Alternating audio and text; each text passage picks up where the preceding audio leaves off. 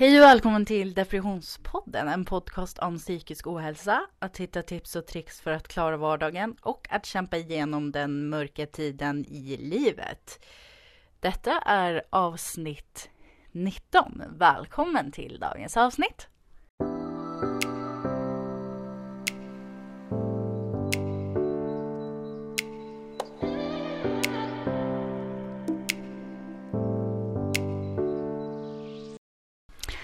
Hej och välkomna till dagens avsnitt. Idag så kommer jag ha en gäst med mig här i eh, podden och det är min kompis eh, Nina. Henne ska vi prata med snart.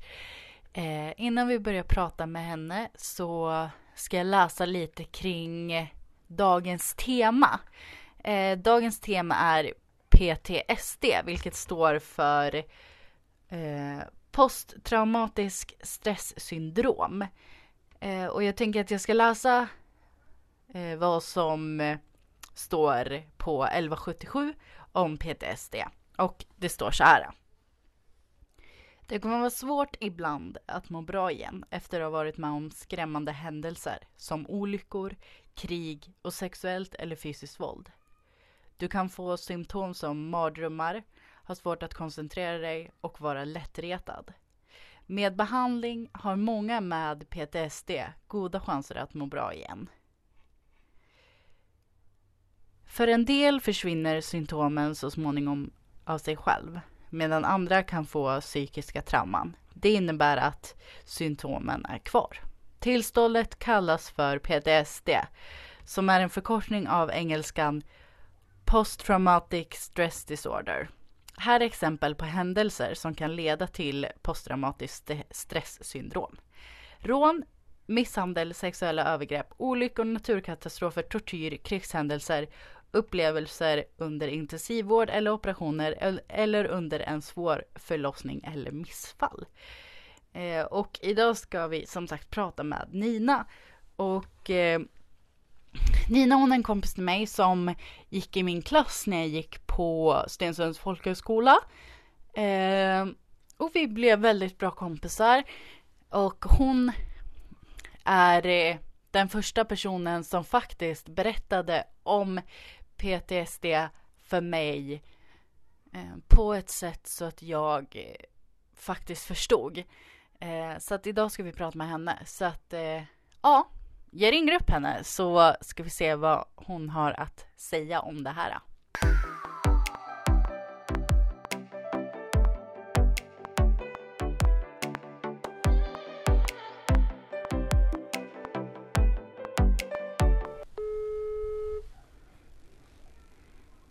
Hej Nina, välkommen till podden.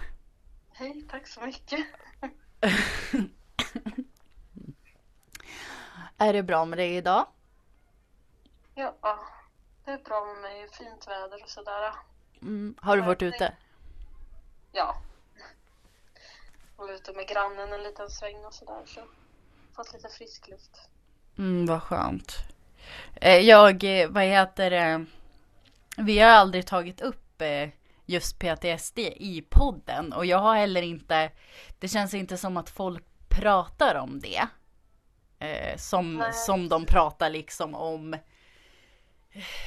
ångest och liksom depression och men nu läste jag också innan jag ringde dig, läste jag upp lite av det som står på 1177 att liksom eh, PTSD eh, kan komma genom att man har varit med om liksom ja, traumatiska händelser och ja men krig eller alltså ja vad som helst.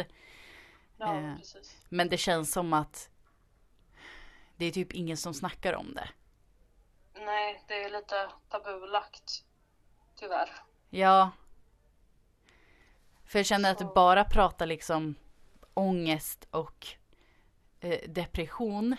Eh, det är jätte, jättebra att liksom prata om det. För det börjar, det är ju tabubelagt men det börjar bli mer och mer och mer öppet liksom att prata om det. Men det finns så mycket mer. Mm. Inom liksom det ämnet. Ja, men precis. Eh, men eh, vill du presentera dig lite? Säga vem du är, vad du gör och ja. Ja, Nina heter jag och studerar till socialpedagog på Stensunds folkhögskola. Eh, och jag har erfarenhet av PTSD sedan början, mitten på 2011. Mm. Eh, Och hur gammal var du då? Ja, just det. eh, vad, vad var jag? Eh, jag hade precis fyllt 14. 14. Ja. Ja. Ehm, och allt börjar ju då med eh, ett sexuellt övergrepp. Och eh, sen efter det här flera våldtäktsförsök. Ehm, och det har ju påverkat. Eh, alltså jag, jag höll ju mig väldigt för mig själv. Mm. Och jag sökte inte hjälp de första, det första året, första två åren ungefär. Eh, men mamma och pappa märkte att det var någonting som, som inte stämde. Mm. Eh, för jag var ju väldigt glad och sprallig och hade mycket kompisar och höll på med aktiviteter och dans bland annat och sådär. Eh, sen så tvärslutade jag med allting helt plötsligt. Eh, för depressionen tog över och så. Eh, jag började få extra hjälp i skolan för att jag skolkade väldigt mycket. så ja, lärarna fick ju springa runt liksom och jaga mig i korridorerna där. Det har jag starka minnen av. Mm. Och det här var typ i sjuan, åttan eller? Eh, ja, åttan till nian. Mm. Eh, vad heter det? Kommer du ifrån en liten ort eller en stor stad? Jag kommer från en liten ort som Mm. ligger mellan Örebro och Kristinehamn som heter Karlskoga. Mm.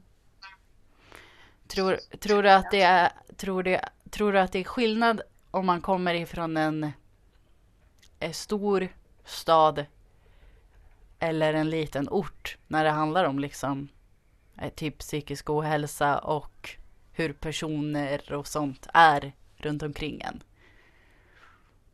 Jo, men faktiskt. Alltså jag tror att det beror på också eh, vart man bor. Vilka småstäder. Alltså man kan ju se som i filmer och sådär att vissa småstäder är väldigt gulliga och folk hjälper varandra och sådär. Sen har vi ju de här eh, trångsynta småstäderna där folk lever i sina bubblor och snackar om allt och alla hela tiden. Och ja, Mm. så jag, jag tror att det är ohäl- alltså psykisk ohälsa på olika sätt. Mm. En alltså olika typer av stress Mm. kan jag tänka mig. Eh, ja, men du sa dina lärare jagade runt dig där i skolan, du skolkade mycket och så ringde de hem till din, dina föräldrar då berättade att du inte var på lektionerna. Ja, eh, de gjorde bland annat en eh, socialanmälan. Mm. Eh, men den gick ju inte vidare. Jag började prata lite hos kuratorn och sådär men eh, jag var ju väl, jag var ju inte öppen för hjälp just då eftersom det var så pass färskt. Så jag utvecklade ju, alltså våldtäkten den hände i slutet av 2010 och jag utvecklade PTSD under 2011.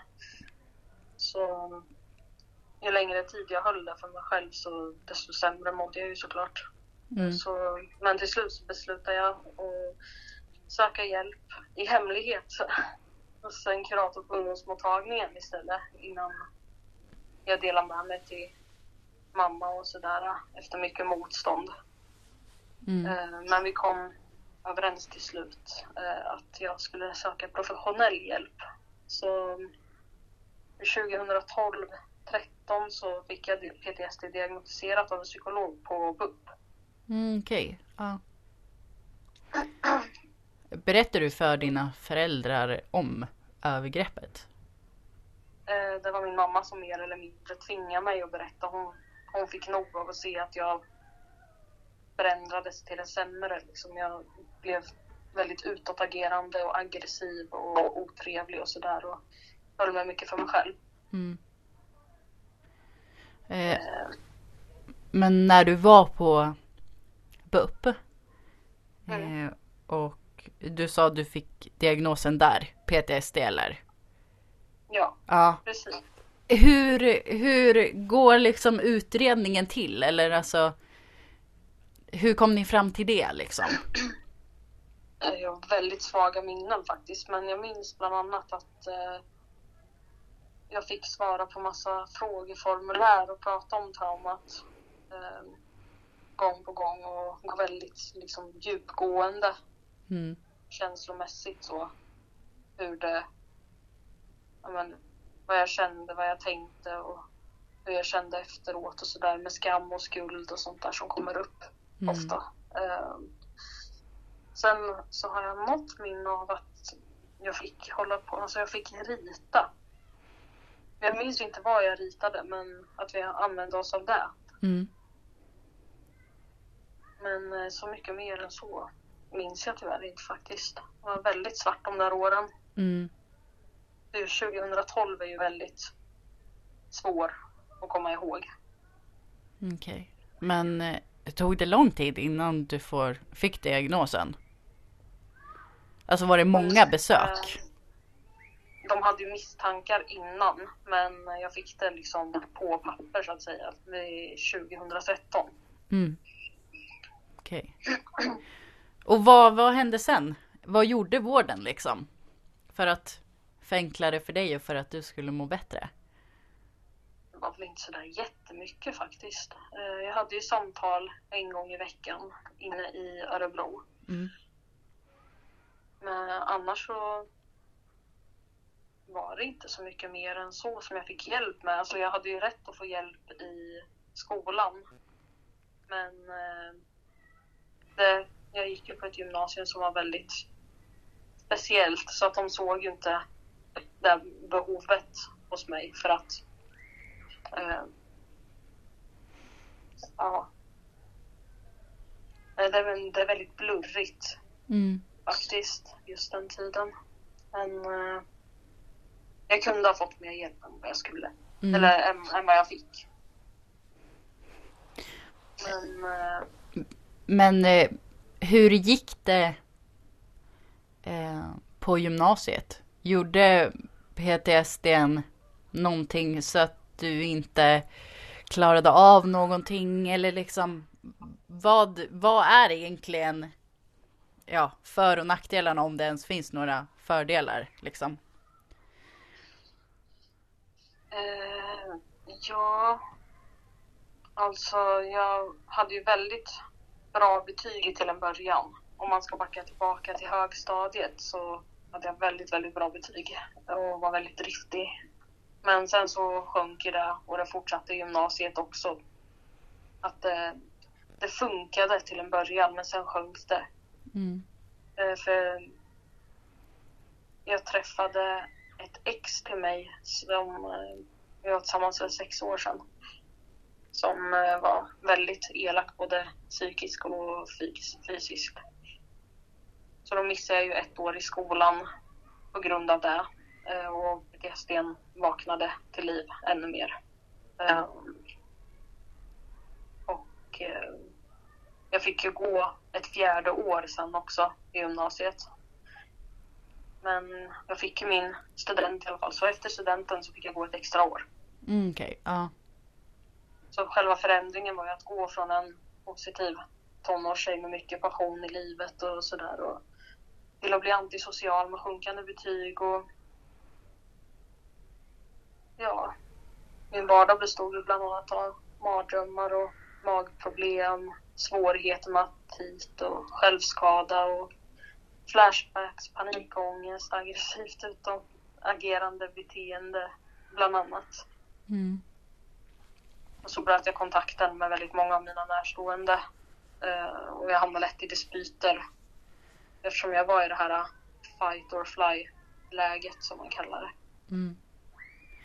Och vissa vänner och släktingar började ta avstånd ifrån mig och sådär. Jag kände mig mer och mer utesluten och konstig men sen fanns ju de som var kvar och stöttade mig och sådär och det hjälpte ju att lindra symptomen ganska mycket. Mm. Mm. Men sen så kom det ju liksom trauma efter trauma år efter år så utvecklade jag någonting som kallas komplex PTSD. Och det är väl en uppdatering av vanlig PTSD kan man nästan se det som. Um, det är väl värre på ett annat sätt. Um, då man får väldigt skev självbild och får mer värk i kroppen och sådär, somatiska smärtor. Um, ja, så just idag det händer liksom att jag har mardrömmar fortfarande. Mm. Um, men det är inte lika ofta och jag påverkas inte lika hårt av just eh, våldtäkt och sådär. Och...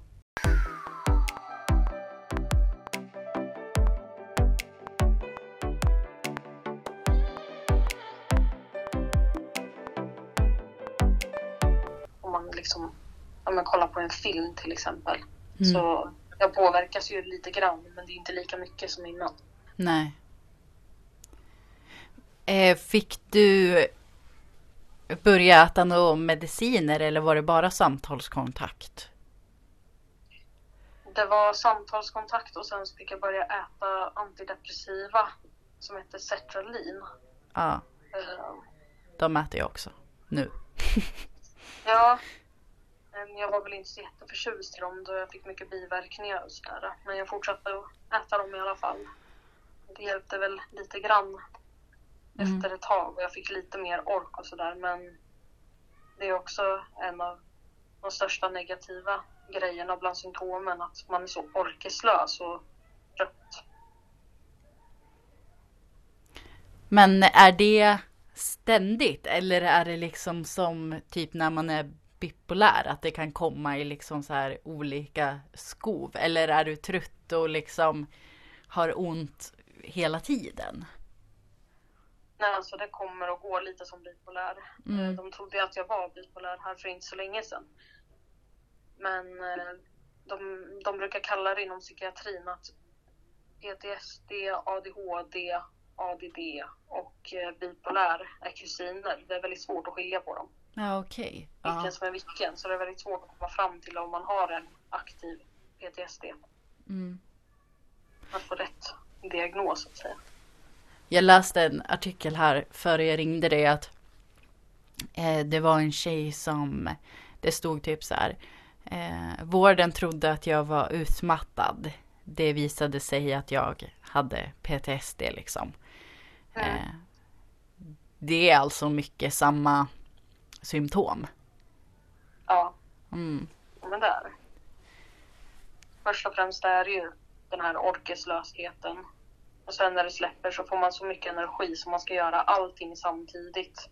Mm. För att jag personligen brukar tänka att jag vet inte när jag har så här mycket energi nästa gång så jag passar på och drar över så många saker som jag kan. Mm. Som att städa och fixa och göra skoluppgifter kanske om det ligger några och sådär. Så man kör ju slut på sig själv väldigt snabbt och det är det som gör att orkeslösheten kommer tillbaka sen och det är då det kan komma liksom smärtor och sådär i kroppen bland annat. Så vissa dagar känns det ju som att jag har en influensa. Det är svårt att komma upp i sängen. Mm. Vad gör du då? Stannar du eller försöker du peppa dig själv och bara Nej men jag måste gå upp och ändå göra mina vardagssysslor. Eller är det då att du bara ligger och inte kan göra någonting alls? Eh, jag brukar vara väldigt snäll mot mig själv de dagarna att behöver jag vila så får jag passa på att vila. Mm. Um, men det är inte så pass att jag liksom ställer in möten eller något sånt där om jag har något. Nej. Um, och har jag skola så går jag till skolan i vilket fall för att jag vet att jag kommer komma på andra tankar och vara lite social och sådär. Det kan få en att känna lite bättre men det är svårt att ta steget just dit, att just det här steget att ta sig upp ur sängen, att jag vet att det kommer bli bra när jag väl kommer upp. Mm. Men det är just själva det steget att ta sig upp. Ja, ja men gud, det vet jag också. Eh, men hur, hur, hur känner du nu liksom? Vuxen och bor i en egen lägenhet och liksom, ja men står på dina egna ben. Hur, hur gör du nu liksom för att peppa igång dig, klara av vardagen och kunna gå i skolan och Ja, alltså nu så har jag ingen val. Jag måste ju liksom få i mig mat och sådär. Men då, jag ser till oftast att jag har någonting eller att jag förbereder någonting när jag är på bra humör. Så att det finns matlådor till de dagarna där det kan bli jobbigt och så. mm. Det är jättebra Så- tips också. Ja, men precis. Och sen så försöker jag trösta mig själv lite. Jag försöker inte dalta för mycket, men jag har varit väldigt hård mot mig själv innan och tvingat mig till saker som jag liksom inte har orkat egentligen. Att vad gör det om jag hoppar över tvättiden? Mm. Ja, men det, det är ingen som blir skadad utav det liksom. Jag kan ta det när jag mår lite bättre och städa. Ja, men det är ju bara jag här i vilket fall. Mm. Så det gör inget om det ser lite smutsigt ut. Jag Nej. försöker inte lägga för mycket energi på det. Jag orkar inte duscha, nej, men det finns en dag imorgon också. Mm. Jag ska inte gå på röda mattan ikväll. Så lite så brukar jag tänka. Ja.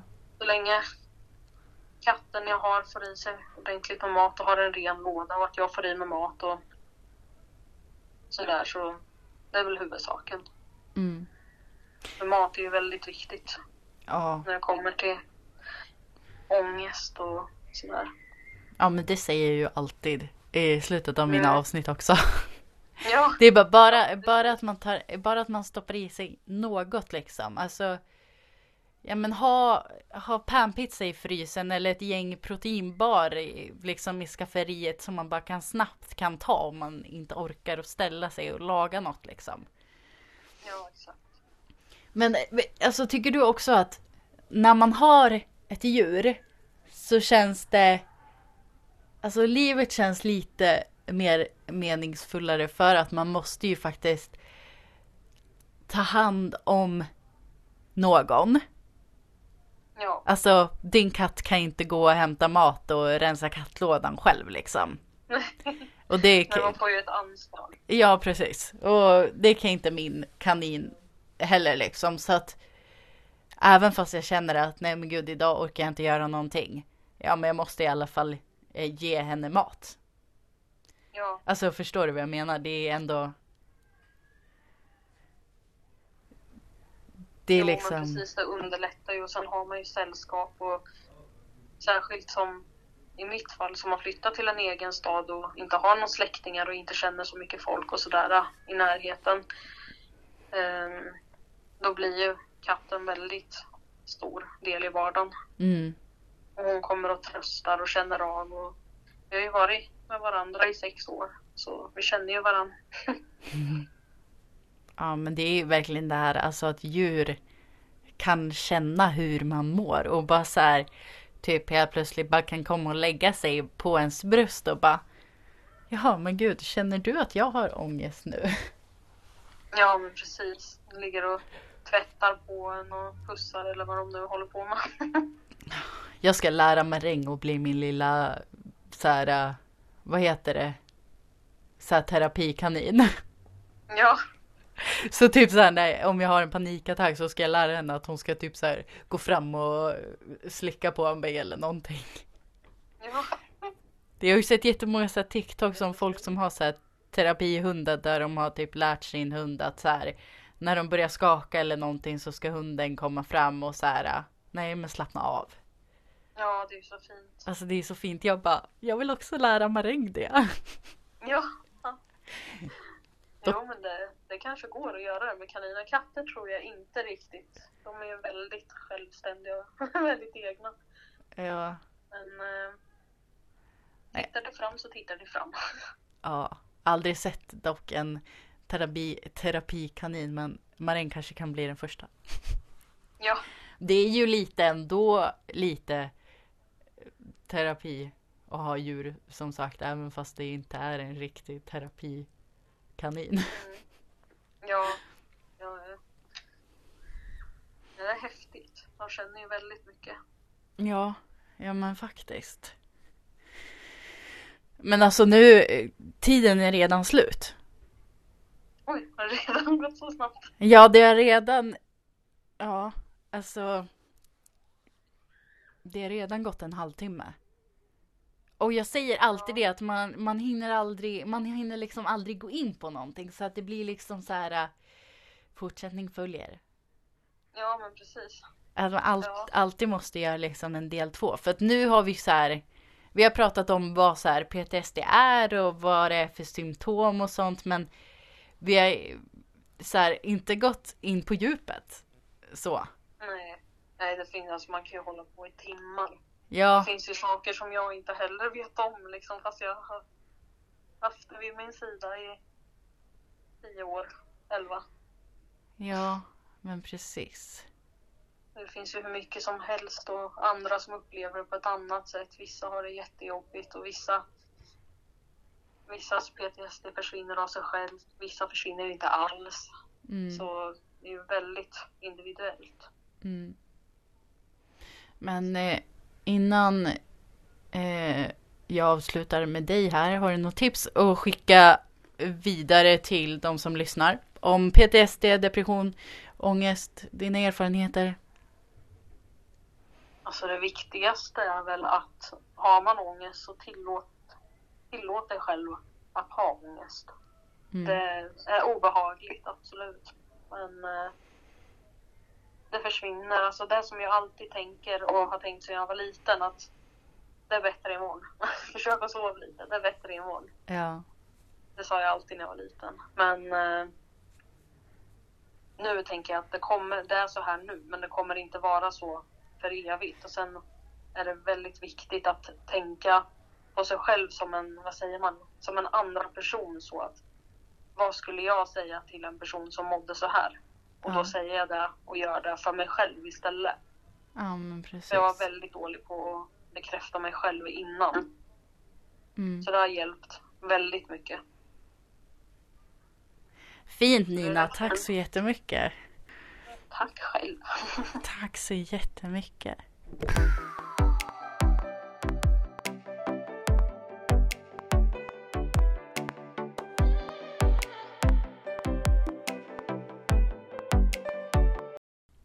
Tack så mycket Nina för att du var med i podden. Och som sagt, det blir... Alltså det tar alltid så... Det går alltid så snabbt. Tiden går så alltid så snabbt när jag pratar med mina kompisar eh, i podden. Det känns som att eh, liksom, vi skulle kunna prata hur länge som helst. Som jag säger alltid. Eh, men tack så jättemycket för att ni lyssnade på det här avsnittet. Glöm inte att eh, äta. Har du ätit? Ta en macka, en proteinbar, panpizza kanske du har, fill och flingor. Det är jätteviktigt för att din kropp behöver näring för att du ska orka och för att du ska må bra. Eh, citat av Stina Sörensson. Klappa ditt husdjur, ge, der, ge dig endorfiner. Jag ska gå och klappa maräng nu. Tack så jättemycket för att just du lyssnade på dagens avsnitt av Depressionspodden. Ha det bra. Hej då.